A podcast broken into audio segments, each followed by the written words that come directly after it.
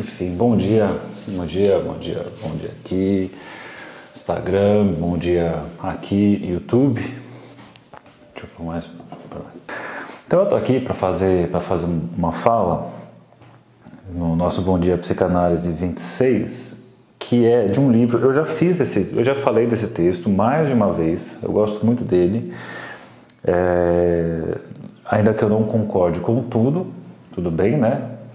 Pessoal de Fortaleza, Carolina, ainda que eu não concorde com tudo, eu acho que ele traz reflexões muito importantes, que é esse livro do Durval Jaquinato, Psicanálise de Pais, Criança, Sintoma dos Pais.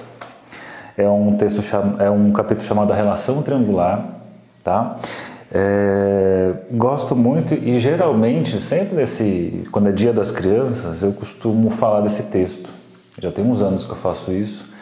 Tanto é que tempos atrás eu escrevi um textinho que é o que dá para a criança no Dia das Crianças, sabe? Que é a importância de dar a falta para a criança, né?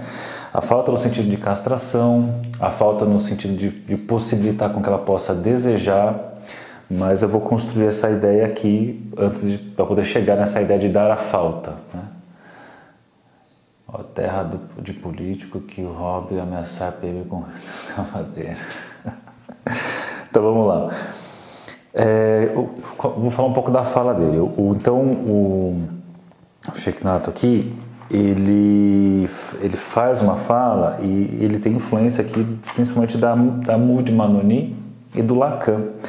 E ele diz o seguinte: muitos pais se perguntam se ser pai é ser amigo da criança, que é um classicão, né? Eu sou amigo do meu filho, eu sou amigo da minha filha, eu sou o melhor amigo do meu filho, o melhor amigo da minha filha. Que é uma coisa bem interessante. Como pai eu penso nisso, ser amigo do meu filho é algo gostoso, essa experiência, essa ideia, mas ele traz algo curioso, que diz assim, não, uma coisa é a mensagem, a ordem, o verbo, diria Heidegger, outra coisa é o que a palavra aporta, porque a palavra, e outra coisa é que a palavra pai porta e a outra que amigo transmite. Ele faz uma diferenciação. O que seria então chamar de pai e chamar de amigo, né? Mãe, amigo, pais, amigo, né? São coisas diferentes. E só para pensar na força da palavra, quando você usa uma palavra, ela designa um lugar no campo do desejo. Por exemplo, né? Você tem alguém que está afim de você, dando em cima de você, e você não está afim dessa pessoa, e tem uma forma muito, muito clara. Obviamente que quem não quer enxergar vai dar um jeito de não enxergar, né? Mas tem uma forma muito clara de você dizer que não está afim da pessoa sem ser grosseiro. Grosseira quer dizer assim, nossa, você é uma irmã para mim, ou você é uma irmãzona para mim, ou você é um irmãozão para mim, né? Você é como se fosse uma irmã para mim. Quando você fala isso, você já está interditando. Você fala, não tem desejo erótico em você, não tem desejo sexual em você, porque você é uma irmã ou um irmão ou coisa assim. Então, dizer isso, veja só a força da palavra. Quando você usa uma palavra dessa, você está colocando a pessoa num campo ali, ó, não te desejo enquanto sexualmente falando, por exemplo. A não ser que você seja uma pessoa com desejos incestuosos. Só que esses desejos incestuosos, geralmente a gente tem, mas são inconscientes e nós nos defendemos dele. Mas, pensando de toda forma que, quando você diz isso, você é como uma irmã para mim, você é como um irmão, você é como um pai para mim, você é como um filho para mim, uma filha para mim, sei lá eu, você está colocando isso no campo assim, eu não te desejo sexualmente, não te desejo eroticamente, né? Você pode ter outra coisa comigo, menos isso. Por isso que ele faz essa distinção, que a palavra pai ou pais, ela tem um sentido, ela tem possibilidades, e quando você fala amigo, ela tem outras possibilidades. O que ele coloca? Que a relação entre amigos é circular. Circular porque em relação de amizade não tem hierarquia. Amigos, né, eu sou amigo seu, hoje eu não sou mais, amanhã eu sou. Eu tô aqui com a minha amiga e aí a gente ficou e teve algo aqui, aí enjoamos, não estamos mais, aí agora aqui tem uma outra, enfim, agora tô afim de um outro. E fica nessa coisa que pode ficar havendo trocas, porque não tem uma relação hierárquica. E coloca, no entanto, quando você pensa na relação de pais e filhos, você tem uma hierarquia que tem um ali que, entre aspas, manda e o outro que acaba obedecendo, ou pelo menos tem mais limitações em termos de circulação de desejo. E isso é bem interessante, porque vai mostrar quando isso não acontece, os problemas que tem, né? Que aparecem ali quando você tenta colocar os pais numa relação de amizade com os filhos, nesse sentido que eu estou trazendo, em que fica nessa dimensão circular. Nessa dimensão circular, você tem ali todos podendo desejar no mesmo nível, e aí acontece as tropeçadas, né? Então, o que ele traz aqui, antes de eu começar a fazer minhas leituras específicas minhas, né? Então, quando ele fala dessa relação que é hierárquica dos pais com os filhos, diferente da circular, ele vai dizer, então, de uma relação triangular. A relação triangular é o clássico da psicanálise, ali com Freud, né? Você tem a criança, a mãe e o pai. Só que antes de você pensar assim, ah, mas e se é uma família que é homoafetiva? E se é uma família que só tem a mãe, o pai está ausente, o pai foi embora? Enfim, se é uma mulher que quis criar uma criança sozinha e foi lá, então, inseminação artificial, etc. E se é um homem que quis ter um filho e, enfim... Não importa, a gente não está falando de mãe e pai biológico, a gente está falando de funções, função materna, função paterna, que muito resumidamente, eu costumo falar em aula, a função materna é aquela função que vai possibilitar o narcisismo da criança, vai possibilitar com que ela exista naquela experiência de infinitude oceânica, que tudo pode... Ah, mas minha mãe não é assim. Tá bom, sua mãe não é assim. Mas classicamente, quando se pensa na mãe terra, onde nós podemos andar, habitar, podemos viver, podemos caminhar, é essa coisa assim gigantesca que é a função materna. Quando você pensa no pai, é aquele que vai destronar o narcisismo. Pensando nisso, na função paterna, é de corte. Então, função materna, ela vai dando extensões e função paterna vai apresentando o corte. Ainda que essa função materna não seja feita pela mãe, ela pode ser feita pelo pai, inclusive, ou pode ser feita por uma outra pessoa, assim como uma avó pode fazer função materna, uma babá pode fazer função materna, assim como o pai, né? A função paterna pode ser feita pela mãe, pode ser feita pelo pai, pode ser feita por N coisa. Então, é interessante isso, e para deixar ainda mais preciso aqui, mesmo que você tenha uma relação em que você tem o pai e a mãe presente ali. Ai, caramba! Peraí que tem um problema aqui. Ainda que você tenha uma relação em que você tem o pai e a mãe, biologicamente, né, figuras presentes ali, isso não significa que as funções estejam rolando. O Lacan vai dizer que, por exemplo, o nome do pai que tem a ver com a questão da castração, é o que vai fazer a interdição, é para onde vai ser direcionado o desejo materno. O nome do pai é uma coisa que não basta a presença física do pai. Essa é uma dimensão do pai real. Mas você tem a dimensão imaginária, que é o pai que a criança vai criar de uma forma fantasiosa, hiperpotente, né? O super pai, que pode ser tanto características heróicas quanto monstruosas, e o pai simbólico, que é o pai destinatário do desejo.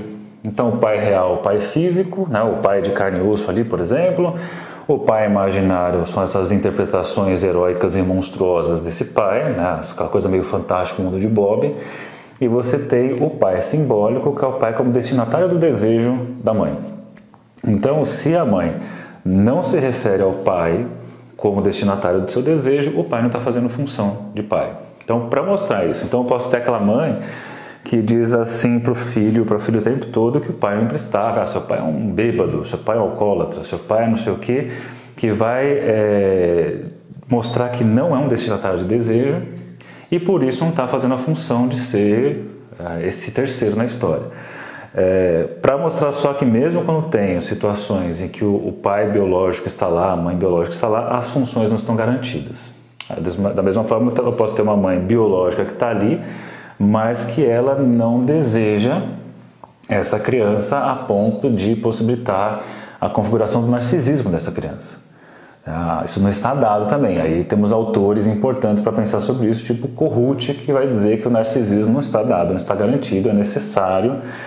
que isso aconteça e, geralmente, pensando em termos de função materna que faz isso. Mas pode ser que isso não esteja acontecendo com a mãe biológica. Então, aí a gente já tem esse caminho.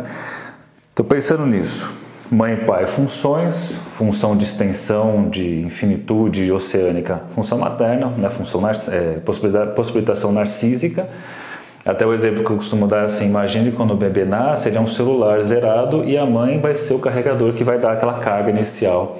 Essa carga inicial, essa energia é a libido que vai possibilitar as trocas libidinais, afetivas, eróticas na vida dessa criança.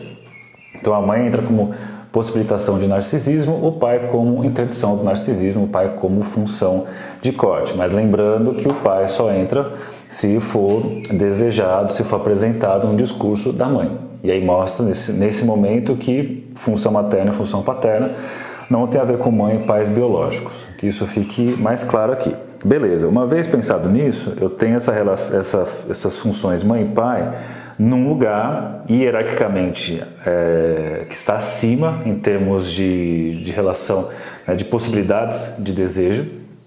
É como se pudessem desejar mais, como se pudessem fazer coisas que a criança não pode fazer. E isso é importante, mostrando que ó, eu faço coisas em que eu não estou interditado, mas você está, né? Claro que os pais não vão se mostrar completamente livres para desejar o que bem entender, que daí cai naquela coisa do totem tabu, o pai gozador, o pai que pode acessar todas as fêmeas, o pai que pode tudo e a criança que não pode nada. Não é por essa via, senão vira aquele pai super poderoso, o pai do Schreber, que não é interditado. A importância também dos pais se interditarem. Adoraria fazer isso, mas eu não posso por conta de tal coisa. Isso vai no discurso, eu também gostaria disso, mas eu não posso fazer. Né? Apesar de ter mães e pais que gostam de se colocar no lugar de super-homens, de super-mulheres, é possível fazer isso de vez em quando, mas tem gente que insiste nisso, mostrando assim, ó, a lei não funciona pra mim, o seu pai está acima do bem e do mal, né? Quem já assistiu o filme Shine, é um filme que eu gosto bastante e que mostra ali um pai bem, que fala que trabalhava no circo, enfrentava leões e o David fica, ó, sim papai, todo... submisso a um pai gozador, que goza com ele, inclusive. Enfim, então olha que interessante isso, a importância dessa relação hierárquica. E ele diz assim, ó, é importante quando acontece isso, essa relação hierárquica, né, triangular, porque isso castra. Castração, muito mais do que pensar, castrar como aquela coisa pensada lá inicialmente com Freud, o medo de perder o pênis, essas coisas, é muito mais a ideia de uma castração do gozo.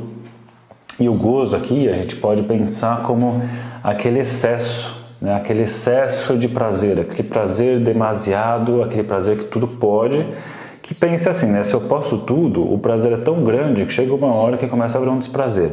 É aquela coisa assim, você come uma coisa que você gosta muito, de forma bem didática, tá? Obviamente que é muito mais... Lacan ficou anos para conseguir falar nisso, eu não vou dar um exemplo agora, às 6h57 da manhã eu vou resolver a questão. Mas imagina que você está comendo um negócio muito gostoso, que você adora, e aí você come, e tem um ponto em que passa do prazer e fica o negócio meio que...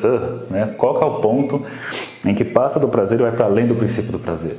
Então, a criança inicialmente, se deixar, ela vai querer tudo, vai desejar tudo, aquela coisa do Freud no id e o ego, aquele id buscando só a sua... a satisfação, a descarga da sua tensão libidinal. E com isso, esse exagero, e aí então aparece a castração como aquilo que vai delimitar, né? Você não pode fazer tudo. Então quando você fala de castração, castração do gozo, é aquela coisa assim de dizer para a criança, você não pode fazer tudo. Isso é um grande alívio, porque quando você castra, quando você interdita, você possibilita que a criança deseje. Por quê? Desejo tem a ver com falta, desejamos o que nos falta. Por mais que tenha aquelas frases de Little Miss Sunshine, exato. Nós temos aquelas ideias, às vezes, de que... Já vi frases assim, olha, eu sou uma pessoa estranha, já escutei várias vezes isso na clínica, né? Ah, eu sou muito estranho, eu desejo muito uma coisa, e quando eu tenho essa coisa eu não desejo mais, e aí parece, né, que isso é errado, que você tem que desejar aquilo que você tem, mas pela lógica do desejo, você não vai desejar o que você tem, você vai desejar o que te falta. Porque se você tem, você tem. Se te falta, você deseja. É como quando você tem uma coisa e você já não deseja mais, porque você tem essa coisa há tanto tempo, e aí então alguém se interessa por essa coisa, por o seu parceiro, parceira. Estava lá já de saco cheio do seu parceiro, parceira, e alguém começa a desejar, ou ela, ele começa a desejar uma outra pessoa. Então aparece o desejo e a ameaça de falta, né? A ameaça de que essa pessoa possa faltar a você. Você volta a desejar e quer para você. Quando eu trago essas histórias aqui, eu sempre trago a história, eu costumo comprar guitarra, assim, uma coisa que eu gasto aí meu tempo e dinheiro muitas vezes, e eu tinha é amigo ainda, mas é uma pessoa que eu não negocio mais, mas é uma pessoa curiosa, que ele sempre queria vender algum equipamento, mas bastava você querer o equipamento que ele não queria vender mais, né? Isso me lembra o Michael Scott, quando ele vai vender um negócio numa feira lá de... Vai ter tipo como é que eles fazem nos Estados Unidos? É tipo um brechó que eles vão fazer dos funcionários. Aí o Michael Scott, do The Office, ele leva lá um negócio que até a namorada dele fala assim: nossa, eu não sabia que você ia vender isso, você gosta tanto. Ele falou: não vou vender, eu só quero saber quanto vão pagar por isso. É mais ou menos isso, né? Só para mostrar, só para saber quanto vão pagar, porque eu não vou vender. Então, essa questão da falta é o que vai possibilitar o desejo. E se uma criança, para ela nada falta, ela não consegue desejar. Ela fica naquela posição de transbordamento, né? Então, mas eu chego lá em mais coisas. Bom, aí ela vai... Ele vai falar aqui sobre a questão da família, que eu já acabei falando, sobre a família biológica, a família em termos de função. E diz aqui, né, ó... Mesmo que as formas de família mudem, como ocorreu com a família patriarcal, na segunda metade do século XX, as funções de pai e de mãe, não necessariamente biológicos, vão continuar sempre. A função paterna, o nome do pai, é absolutamente necessária para que a castração simbólica se opere. Então aqui novidade, não é novidade porque eu acabei de falar isso, mas mesmo assim é legal ver no texto. Que mais? Aí vai fazer essa importância de trazer a referência a essa função. E diz aqui... Aí diz assim, uma coisa bem legal na 98. No início da vida, a criança depende mais da mãe do que do pai, de fato, né? Lembra que possibilita o narcisismo, possibilita a existência do bebê. A ligação placentária, o leite materno, os cuidados de higiene, tudo isso é essa função materna que vai possibilitar no começo. Mas a presença do pai como terceiro na relação mãe versus filho já é princípio de castração, de liberdade subjetiva da criança. Aí mais coisas... E aí vai falar assim, então, dessa importância agora desses pais nessa estrutura hierárquica, né? Do nome do pai ou... Brincando, aí como Lacan usa também, o não do pai. Não, você não vai fazer isso.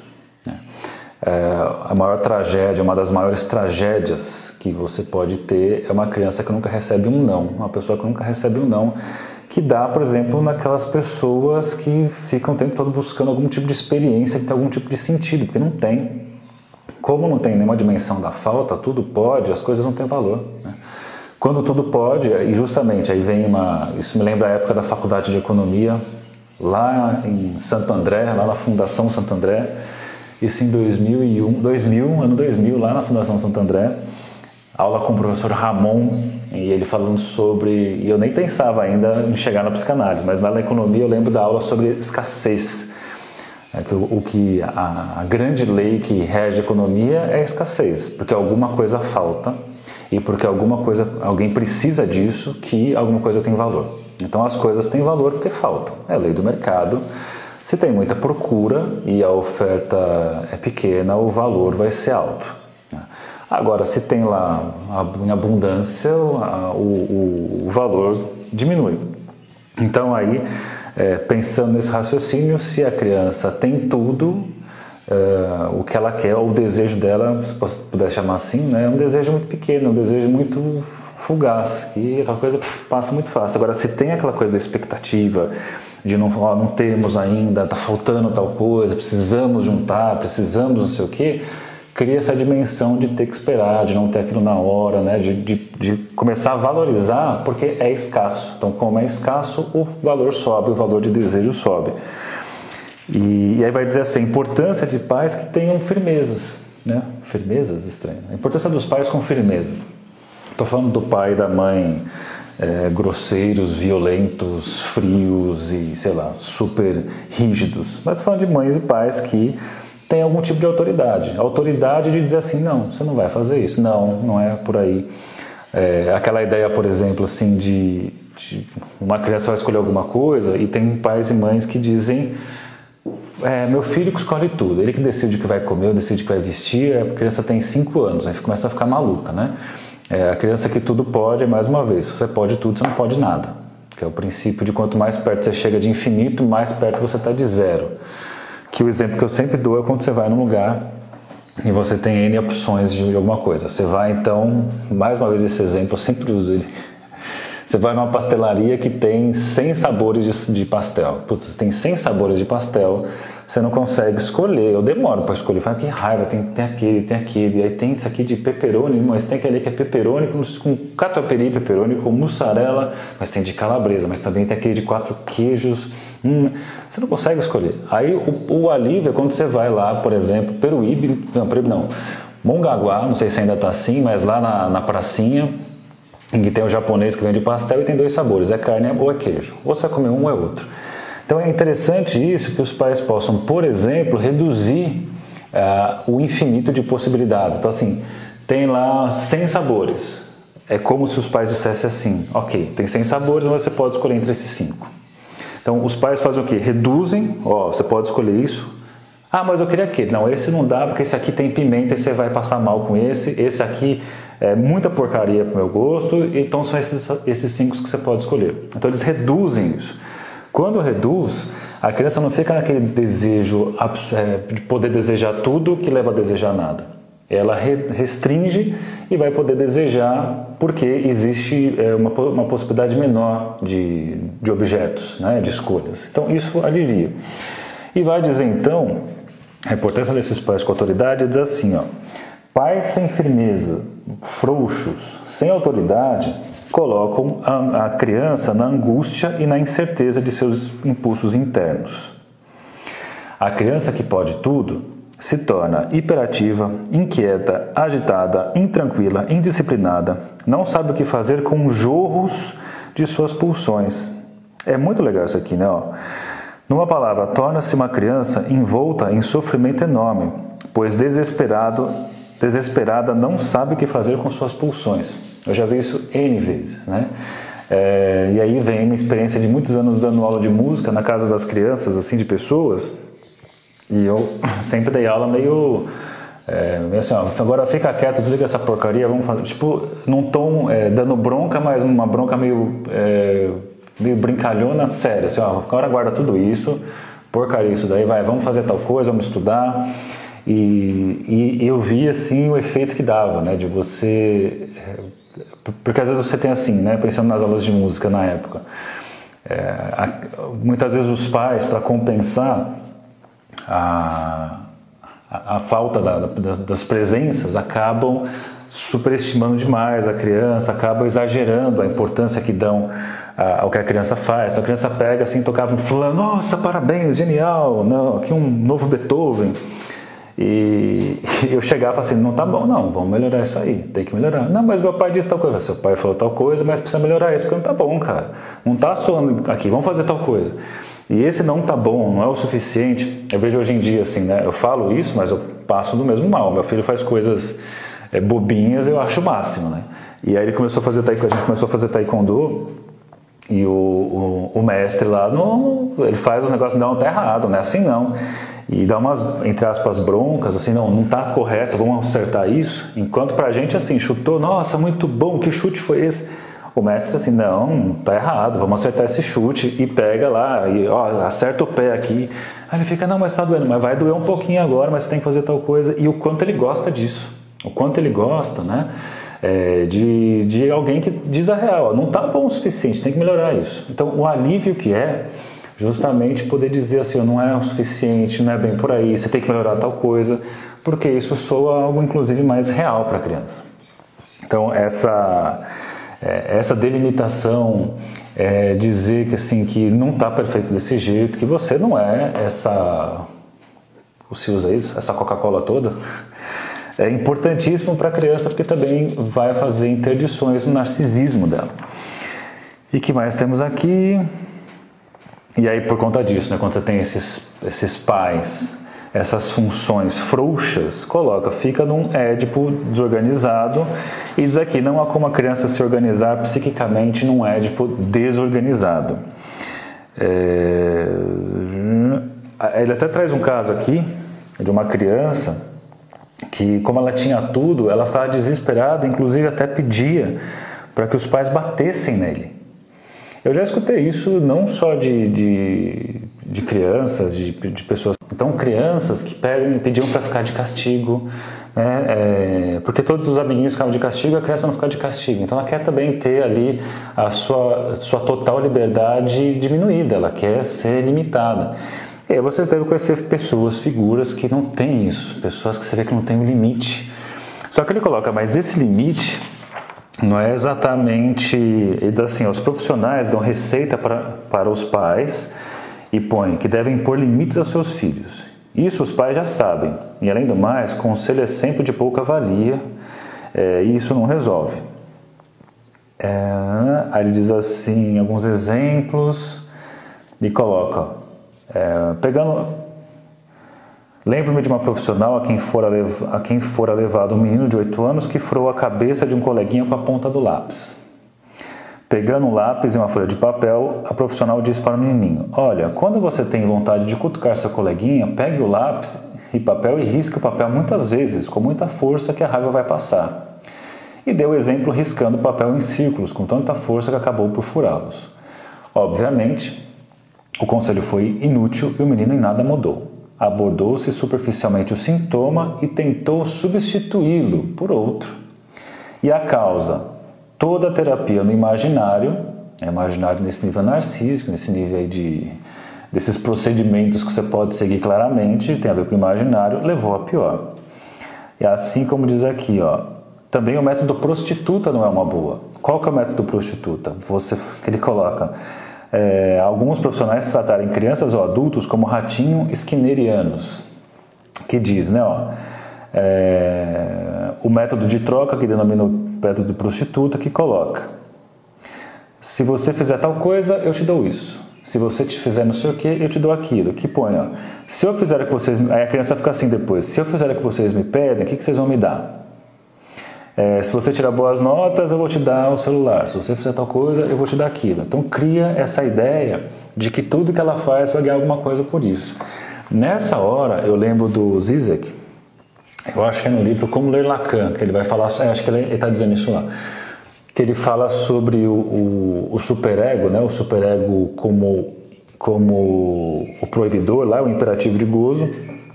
Ele está comentando sobre... acho que é nesse ponto que ele fala. Ele coloca assim que antigamente você tinha, ele fala assim, o que é bom na verdade, não sei se antigamente, assim, que o legal é quando os pais chegam e falam assim para a criança, por exemplo, nós vamos na casa da sua avó.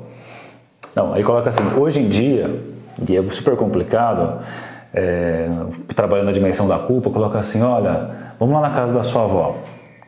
E aí a criança diz que não quer ir, aí os pais vêm, mas sua avó gosta tanto de você, seria tão bom que você fosse, seria tão bom que isso, porque veja só, vem com tanta fala, tanta coisa em cima, que a criança acaba por ceder e nem pode sentir raiva na situação. Porque tem que ir na casa da avó, imagina, tem que parar de brincar, porque tem que ir na casa da avó no final de semana. Por exemplo, hoje é terça-feira, feriado, friaca, alguém quer ir na casa de parente? Não. Mas imagina, se lá na casa da sua avó, da sua bisa, da sua não sei quem, a criança vai ter que parar para ir lá. Ela poderia pelo menos ficar com raiva, caso fosse. E aí o Zizek coloca assim, e nem isso ela pode, porque os pais ficam com esse jogo, mas ela gosta tanto de você, mas ela tá tão velhinha, então a gente tem que aproveitar enquanto ela está lá, não sei o que lá.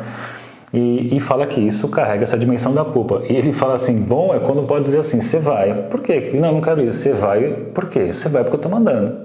Eu quero que você vai, ponto final.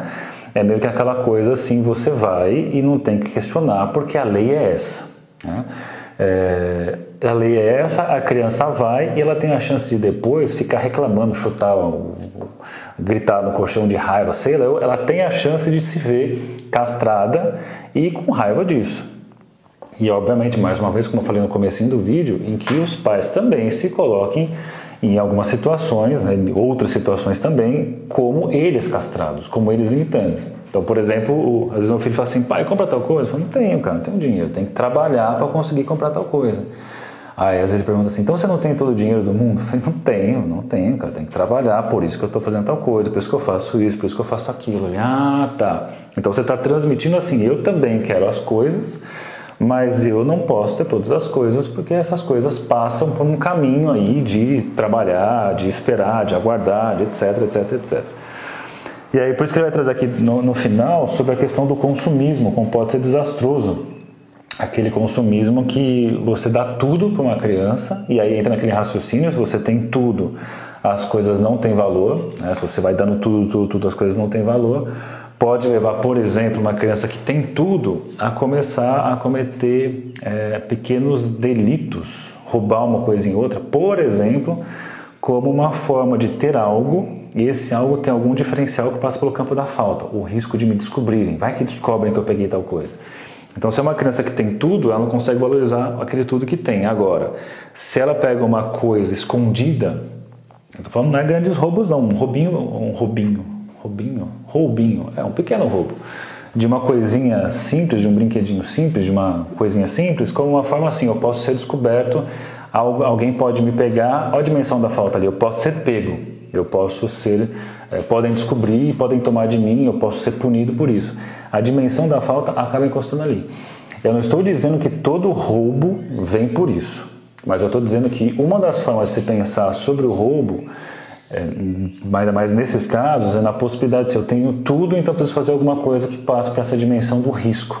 Aí você pode conhecer, sei lá, pessoas, aqueles caras lá que são filho de milionários, que tem tudo, como é que tem 18 anos, tem Porsche, tem não sei o que, por exemplo, e que eles vão precisar fazer pequenas transgressões, vai roubar um negócio. Aí fala assim, mas que absurdo, esse jovem tem tudo, o cara é milionário ainda assim quer roubar, isso é da índole, blá, blá. A gente pode pensar um pouco nesse campo, também uma das possibilidades, uma das, que vem aquela galera com explicação, isso daí é tal coisa, eu já falei, quando você dá uma única explicação certeira, você deve estar falando uma besteira do tamanho do mundo, né?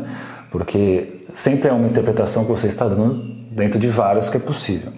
Mas uma coisa interessante a se pensar, assim, né? Você faz isso como a pessoa faz, né? Esse tipo de transgressão como uma forma de lidar com de encontrar a dimensão da falta, do risco de perder. Então é isso, acho que eu já falei demais aqui, pensando nessa ideia de que o que é importante lidar nesse Dia das Crianças é poder oferecer a falta. E aí eu vejo, até fiz uma postagem ontem, porque não é só criança vai fazer isso, obviamente, né? Nós também adultos, ou nós adultos e a nossa dimensão da criança, vendendo lá o curso, o pessoal fica pedindo desconto, dá desconto, tal coisa. Não é nem porque a pessoa não tem o dinheiro, obviamente, né? Mas às vezes não tem, às vezes está com mais dificuldade, outras vezes não. Mas é mais pedir alguma coisa, eu quero uma coisa a mais, assim, me dá uma a mais. Aí eu falei, bom, então tá bom, vai. Como o pessoal está pedindo o descontão, eu falei, então vou aproveitar que é Dia das Crianças, né? Eu vou contra, né? Eu estou falando aqui a importância de dar a falta para as crianças, mas no dia de hoje eu vou dar o que a criança está pedindo. E a criança, eu estou falando de nós aqui. E aí por isso que eu coloquei ontem o curso diagnóstico psicanalítico, que vai começar dia 30 de outubro, então tá chegando aí, mais 2 semanas chega o curso. Ele é um curso com 12 semanas de aula, 12 vídeos, né, gravados, são vídeos longos, 1h30, foi um curso longo de gravar, e que é um vídeo por semana, você tem lá os PDFs extras, aí o pessoal assiste, vai lá no grupo, assiste na Hotmart, aí vai no grupo do Telegram, uma vez por semana, coloca suas questões, suas dúvidas, aí eu recolho essas questões e dúvidas, aí eu vou lá e preparo um vídeo resposta. Por exemplo, hoje é terça-feira, hoje, como está rolando o curso do Winnicott e o Manual da Psicoterapia, hoje é o dia de abrir às 8 horas o grupo, o pessoal colocar suas perguntas, fica aberto até às 7 da noite, aí eu fecho às 7 da noite o grupo, E aí, quinta-feira eu preparo o vídeo resposta, respondendo as perguntas da galera, e na sexta eu mando para eles o vídeo, às vezes é um vídeo longo, de 1 hora, respondendo perguntas. E é o verde ali, né? É que aqui é perdizes, perdizes tem muita árvore, muito passarinho, enfim. Então hoje é o dia que está acontecendo isso. Então quando começar o diagnóstico psicanalítico é o mesmo esquema. Toda terça-feira eu abro o grupo, o pessoal põe perguntas lá o dia inteiro, aí eu fecho o grupo, faço um vídeo de resposta, etc. Aí esse curso, ele custa R$480, né? É só para psi? Ele foi feito para psi, ele foi feito pensando em psicólogos, psicanalistas, para psiquiatras, mas tem pessoas que não são dessa área, tem gente que veio fazer que é da filosofia, tem gente que é do cinema que veio fazer para pensar em composição de personagem, tem gente que, sei lá, que vai fazer porque é interessado, né, nas questões, enfim. E obviamente, né, se a pessoa está fazendo, mas não sabe nada, ela pode fazer, não tem problema, porque meus cursos são de expansão cultural. Você não vai fazer um curso meu e achar que virou psicólogo e vai sair atendendo. Obviamente que não. Você está aprofundando, você está ampliando, o seu conhecimento. Então, mas assim, pode fazer o que acontece. Pode ser que uma coisa ou outra a pessoa fique perdida, mas aí corre atrás. Vai ter o Disteria? O Disteria já está rolando, né? Do Bolas, de quinta-feira. O do Bolas é ao vivo, é de quinta-feira das 6 às 8. E depois eu gravo essa aula e vai para Hotmart. Então é ao vivo na quinta, depois vai para a plataforma. Quem está no começo do curso de psicanálise é viável fazer? Ele consegue compreender? Eu não sei se tem muito... Eu vou lá para frente, né? Você pode correr atrás. Mas ele não é um curso pensando em iniciantes. Sobre psicose, não tenho nenhum curso específico ainda. Professor aposentado do município do Rio de Janeiro, me interessa por aprender, não tem problema. Só que assim, o que acontece o pessoal às vezes que é fora da área, às vezes vai assistir e vai vir com umas perguntas muito elementares. Aí eu falo, você está precisando primeiro leia tal coisa, tal coisa, tal coisa. Por isso que eu falo assim, quer fazer esses cursos, pelo menos... Assista lá meus vídeos que tem no YouTube, assista pelo menos o Teorias da Personalidade em Freud, Reich, Jung, você tem lá 20 e poucas aulas disso. Assista o Freud do Zero, tem 20 e poucas aulas disso. Assista o Winnicott do Zero, assista o Lacan do Zero. Assistiu esses, aí você consegue seguir nos cursos que eu dou tranquilamente. Então só para finalizar aqui, então esse curso, que ele tem esse valor que eu passei, hoje ele está com um descontão. Esse desconto acho que ele chega em 40%, se não me engano. É isso aí.